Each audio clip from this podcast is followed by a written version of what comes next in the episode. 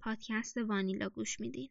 من آپاما هستم و امروز دوشنبه 25 آذر 98 قسمت صفر پادکست رو ضبط می‌کنم. می‌خوام اول از اسم پادکست شروع کنم. وانیلا.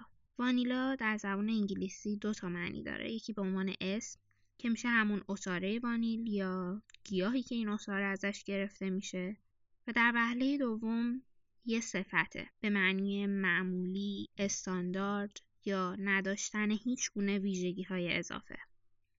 توصیف کلمه وانیلا واقعا سخته. شاید مثل توصیف یه رنگ میمونه. برای من افراد وانیلا افرادی که هر چیزی رو راحت قبول می‌کنن. انگار که از خودشون هیچ نظری ندارن.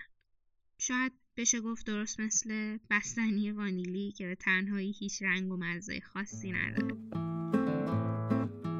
ای شرقی غمگین وقتی آفتاب تو رو تو شهر بارونی بوی عطر تو پیچی شب راهشو گم کرد توی سوی تو گم شد. آفتاب آزاد تو این پادکست ما سعی می‌کنیم که با اون فرد وانیلای درون خودمون بجنگیم و قراره که نگاه خیلی عمیقتری به موضوعاتی که خیلی راحت قبولشون کردیم داشته باشیم. موضوعاتی که خیلی راحت ازشون گذشتیم. این رو حتما باید ذکر کنم که بیشتر موضوعاتی که تو این پادکست راجبش صحبت می‌کنیم در زمینه رسانه است.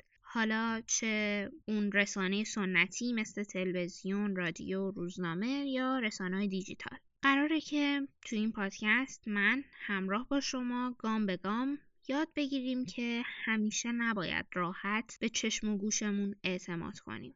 یه نکته مهم دیگه که حتما باید بگم اینه که من متخصص نیستم در این رابطه تحصیلات آکادمیک ندارم و قراره که مثل شما قدم به قدم همین مسائل رو یاد بگیرم. و فکر می‌کنم همین هم موضوع رو برامون جذاب تر کنه. خوشحال میشم اگر هر جایی در هر اپیزودی احساس می‌کنین که نقدی هست یا من اشتباه میگم اون رو با من در میون بذارین. در انتها باید بگم که پادکست وانیلا یه پادکست هفتگیه و در اکثرشون قراره که من به تنهایی صحبت کنم با شما. اما خوشحال میشم اگر کسی بخواد نظرش رو در میون بذاره در خود پادکست. راه های ارتباطی پادکست توییتر و ایمیل پادکسته. توییتر وانیلا underline پادکست و ایمیلمون آپامالیش at gmail.com که حتما لینکشون رو می‌ذارم. ممنون.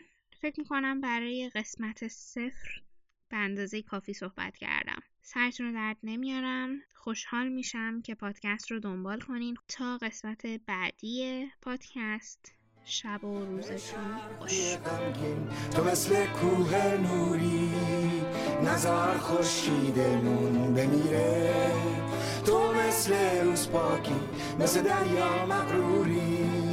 نظر خاموشی جون بگیر.